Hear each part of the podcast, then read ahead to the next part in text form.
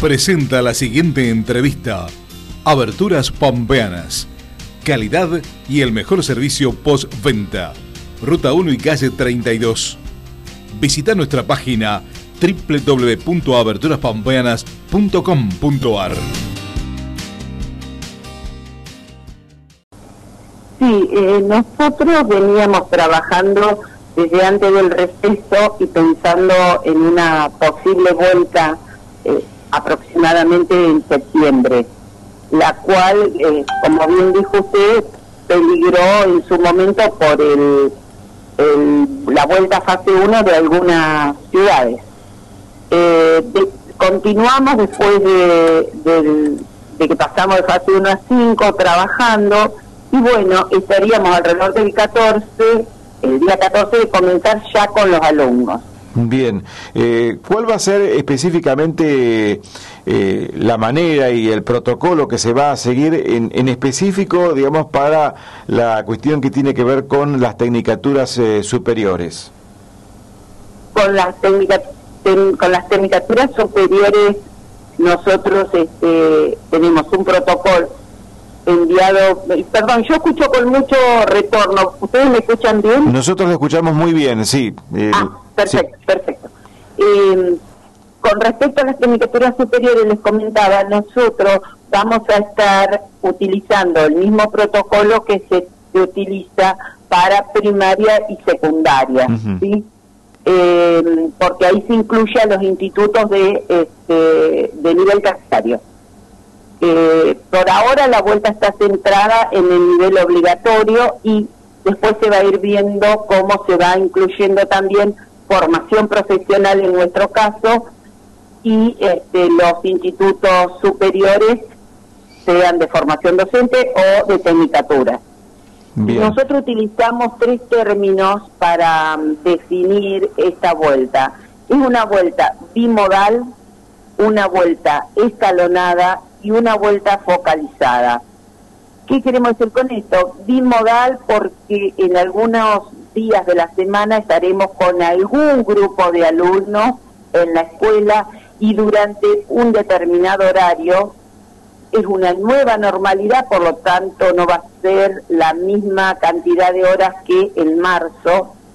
Quizás es una hora, una hora y media, lo que disponga la institución y después eh, una vuelta escalonada porque vamos a comenzar con aquellos alumnos que perdieron el vínculo con, el vínculo pedagógico con la institución por diversas causas, por diversas causas, porque generalmente dice, bueno, una cuestión de conectividad, una cuestión de, de tener o no tener una máquina, a veces se pierden el vínculo por otros factores también. Y pensar en una, una vuelta focalizada, porque hemos trabajado con los 600 directores de las provincias en cómo ellos veían esta posible vuelta. Entonces se va a respetar cada uno de los comentarios y sugerencias que hicieron los directores, si se vuelve con el último año, si se vuelve con otro grupo que no tuvo ningún tipo de vínculo con la escuela, con quienes se vuelven y no con todos los alumnos por año. Eh, de hecho, el protocolo establece no más de 14 alumnos, eh, pueden que sean menos, no tienen por qué ser todos los días, es muy, muy gradual. Bien.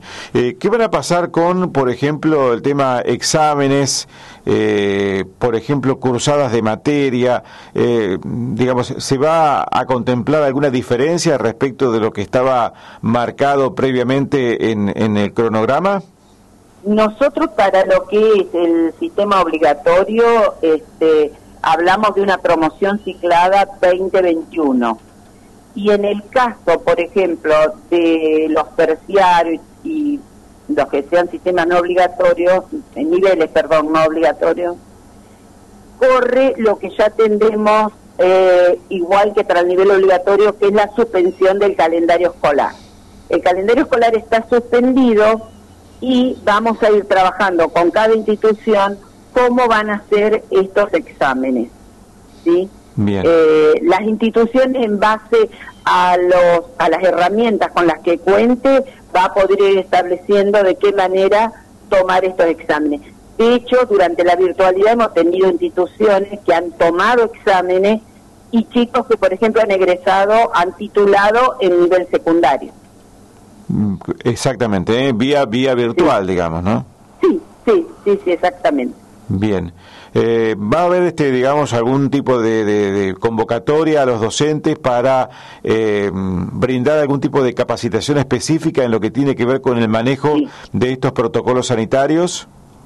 Los protocolos, el protocolo le va a estar llegando entre jueves a la tarde, viernes a la mañana, este, como más tarde, digamos, y durante eh, todo la primera quincena de septiembre va a haber una capacitación virtual para docentes, no docentes, y se va a trabajar también con las familias a través de folletería, de charlas, de, la forma y el formato que se le se le pare, se le mm, se decida en la institución, perdón, como para poder llegar a las familias.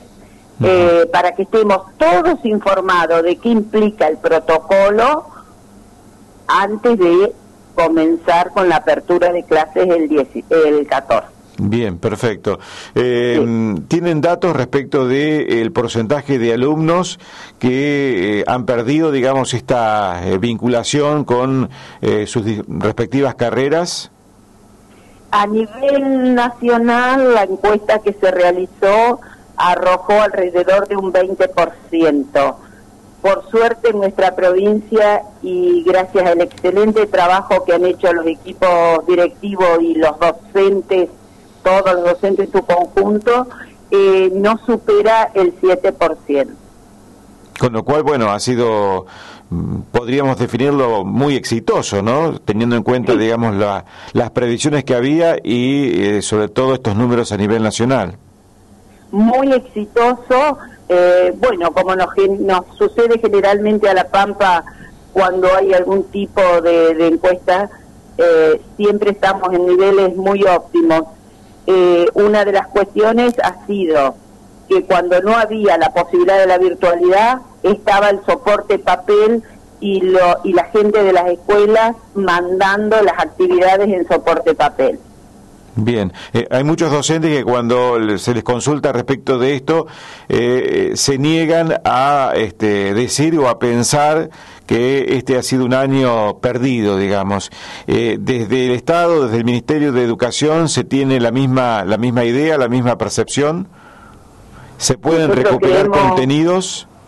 Nosotros creemos que para nada fue un año perdido Primero que durante la virtualidad hubo aprendizajes nuevos, tanto para docentes como para estudiantes, y, por la por la propia impronta de la virtualidad, ¿no? Y por otro lado, este, por el poder sostener este vínculo que es tan importante con la escuela. Eh, por eso cuando volvamos vamos a apuntar primero a las políticas de cuidado, eh, hacer un poco de memoria de qué ha sido esto, cómo lo hemos vivido. Esto que es nuevo para todos nosotros, no solo para los chicos, ¿no? Para todos. Exactamente. Eh, Gladys, cuando, eh, eh, esta ya no es una pregunta de, tono más, más general y, apelando a su experiencia en el campo de la educación, ¿no? Pero ¿qué cree que nos va a dejar esta pandemia, este 2020, desde el punto de vista educativo para, para la escuela argentina y pampeana en particular? Yo eh, eso te lo voy a responder en realidad con un sueño que yo tengo hace tiempo, ¿no? Que es un poco romper estructuras en las escuelas, lograr eh, una, una escuela más flexible. Generalmente se confunde flexibilidad con facilismo, quizás apelando a alguna, algún recuerdo de la década del 90 de, reformas laborales y esas cosas. Pero no es eso. Eh, el facilismo yo siempre lo identifico con, si yo tomo un elástico y lo estiro, eh, eso es flexible y no se rompe. Si yo tomo un lápiz y, lo, le hago fuerza, lo quiebro. Esa era una estructura rígida y se quebró rápidamente. Entonces, siempre la idea es generar sistemas flexibles donde el saber, y en nuestro caso específico de las técnicas, el saber hacer, ocupen un rol fundamental. Y poder recuperar aquellos saberes sociales que circulan en la sociedad y que el alumno puede traer a la escuela.